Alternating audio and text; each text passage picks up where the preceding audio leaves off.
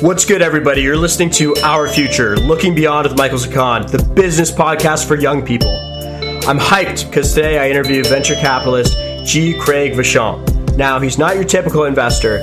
He's also the best selling author of The Knucklehead of Silicon Valley.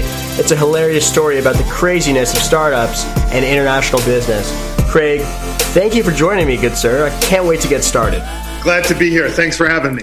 So you run a growth fund called Chowdahead. Uh, that does not sound like your typical Silicon Valley fair on Sandhill Road. Why, how'd you come up with that name? I, I, think I came up with the name because I was I was a little bit intimidated by some of the Sandhill folks who you know came up with names like Atlas and A to Z and Sequoia, right? You know these are right, big, right. powerful names, and I I'm I'm just this little knucklehead, or more appropriately, chowderhead, and I decided to you know come at this with the anti hubris approach. So let me try and come up with a, a, little term for you. Would you call yourself a venture capitalist turned spy thriller novelist? I think I would.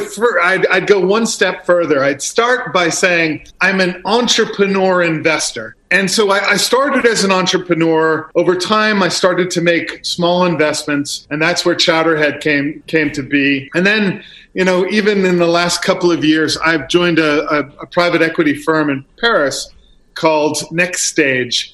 And so I sit as a, as one of the um, senior partners there at NextStage in uh, Paris, them, huh? Yeah, I'm helping them make um, private equity investments. So you know, sort of the full gamut of like um, the opportunities where you know might have uh, might have an impact on you know making the world a slightly better place. Yeah, and you've been trying to make the world a better place through venture capital for a while now, and those experiences compelled you to write a book the knucklehead of Silicon Valley. Congrats on your first uh, Thanks. Yeah, you know, it's um I always believe that you should be curious enough to do things that you don't know how to do. And so one of those things was write a novel. And I thought, wow, it would be a lot of fun to sort of take some of the stories that I've experienced in in you know in my career and kind of weave a story, weave a, a, a narrative arc around some of these experiences.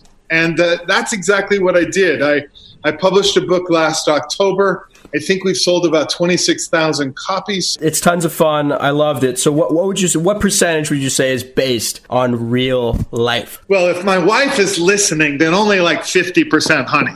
you, know, you know, she might the be. really pretty the really pretty girls like Eva, you know, they don't exist, hon. Um, no, but I would say, you know, 80 90% of it is is actual events. Gotcha. So let's get a little thematic here. In the sure. book, your character Ralph is part of a business venture. He gets gets drawn into where these entrepreneurs want to create a technology that figures out exactly when a student learns. Now, if this technology was around in real life, I mean, imagine trying to see if students are learning over Zoom because they're not. What are your thoughts on business models that kind of reap the rewards of surveillance and take your personal attributes and sell them? If you go back to 2012, I, I, did a TED talk on Does Privacy Matter? It was the most watched TED talk up until Google took it down. Google took it down for terms of service abuse. And what they claimed was that, you know, there was a, there was a large uh, amount of users coming to this platform from uh, unknown sources.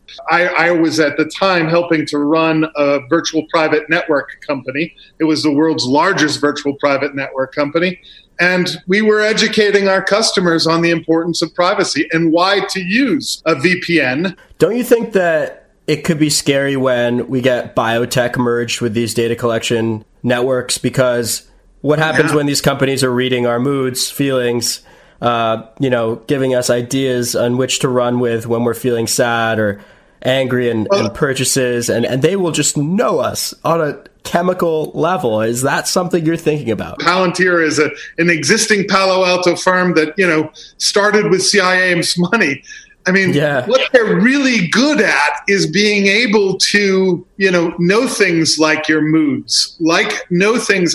If you add the component, your likes and dislikes, if you add the component of how you best learn, then you have this weapon of mass persuasion. My generation's going to be the one that regulates these practices. I mean, come on, the politicians right now are laymen. Like yeah. Senator, quote, we, we run ads. They don't understand the machinery of surveillance capitalism. So could right. you provide a kind of framework for how my generation should go about thinking about this when we are the leaders of society? It really takes a, a an enormous mind shift away from you know who owns this data? Um, in in the end you know the europeans have done with gdpr which is their privacy sort of umbrella policy. They've said that the consumer is the owner of this data and they have a right to be forgotten. I think that's a really good step. So let's flip the switch to a different form of persuasion. Instead yeah. of persuading people to buy products and trading on their behavioral futures Let's talk about how an entrepreneur persuades a venture capitalist like yourself. What five core areas do you look at when evaluating a business that's bringing you the idea of the future? The first is is obviously a team. 75% of the time when I make an investment, I'm staring at the team saying, Do I envision in five years that this group of people is going to be able to succeed in what they're trying to do? The other four of these are, are pretty simple. It's um, I always like to start with a large uh, TAM, a little to- total addressable marketplace. A billion people. A billion people, for example, because the, the rationale here is that inevitably there will be a pivot, and so they shift to this vertical. Now, the vertical inevitably is smaller than the original. You know, when we look at startups, we're looking to have something that ensures that Facebook, Google, Microsoft, Salesforce can't copy and eat your lunch because they've got X hundreds of thousands of distribution points that you don't have. So you need a moat. What else do you need? The fourth one is, you know, you've got to be able to show that you're going to adequately scale. Technology, build it once, sell it a billion times. And then also in terms of uh, understanding cost to distribute I want to touch on scale though, because we've seen all these startups just go crazy on growth, like crazy on scale, and they're not caring about profitability. And now we're seeing public investors reject that ethos when the private investors are fueling it with war chests of cash. Where, yeah. What's where should where should a company? How should they balance scale and short term profits? My personal philosophy is I want to see growth and adoption and a plan to get to profitability. Mm-hmm right? You know, when we were at AnchorFree, we were growing 300,000 new users every day. So I know uh, ultra growth, but I also knew that with you know uh, uh, the appropriate mechanism, I could take about one and a half percent of the freemium customers and push them to premium. And to me, that was a wildly profitable business. Last is sort of like customer fit, and it's not just you know do customers want this, but are customers willing to pay for it mm-hmm. at a at a rate that ensures the profitability and longevity and resilience of, of the business. And so, literally, those are the five things team, TAM, sustainable differentiation, scale, and customer fit. Those are your and, investing pillars. Yeah. Um, during normal times, are those the same investment pillars during coronavirus? Because, you know, our world's been freaking rocked here, man. Great question. The answer is exactly the same. Uh, you you did an article on whether or not uh, you know COVID was affecting seed investing.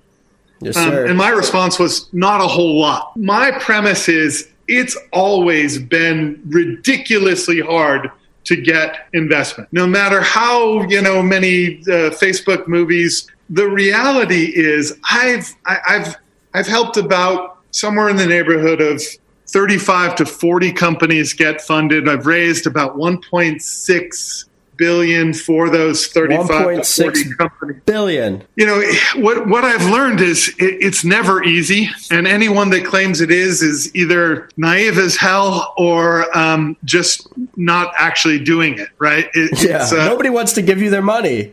exactly. You know, you have to kind of beat them over the head, and greed has to outweigh fear. I'm going to lose out. I can't lose out. I'll look like an idiot. Yeah. Right. And that is so loss damn aversion, hard. FOMO. Yeah. And which is why you see so much of a herd mentality yeah. in Silicon Valley because you know what? If Sequoia made this investment or 8VC made that investment or Peter Thiel made this investment, I better go make one just like it. What's the sickest part about being a venture capitalist? You get to learn something new every single day.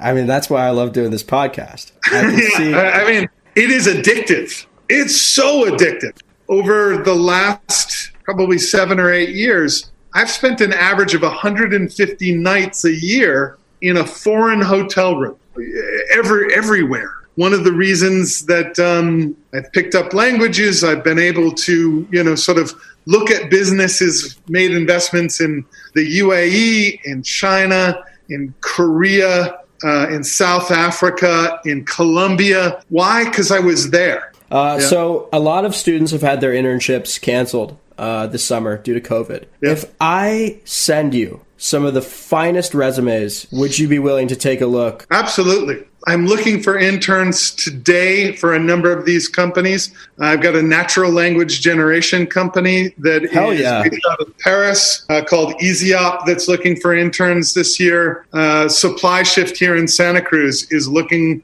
for interns to help with a new product that's pretty damn exciting. It's using the same sort of uh, supply chain, but uh, to a different audience, a really exciting audience. Oh, yeah. Um, so, yeah, I, I probably got, I don't know, four or five, maybe six companies that are looking for interns right now, and you send me the best and the brightest, I'll ensure they'll they'll learn something really cool. I'm going to donate three uh, uh, uh, books, The Knucklehead of uh, Silicon Valley, to your listeners. Uh, if you don't mind, uh, yeah. you know, collecting the three winners, I'll I'll send them out in the mail, and we'll have a a little giveaway. Ladies and gents, that was G. Craig Vachon, entrepreneur, investor, best-selling author, the knucklehead of Silicon Valley. is hilarious. You can win one of three copies if you share my podcast on your Instagram story and you like my most recent LinkedIn post to promote it. You can win one of these amazing books. Quarantine Read is perfect. Stay frosty, everybody. Let's make some millions. I'll be seeing you on Monday for the next episode. Cheers.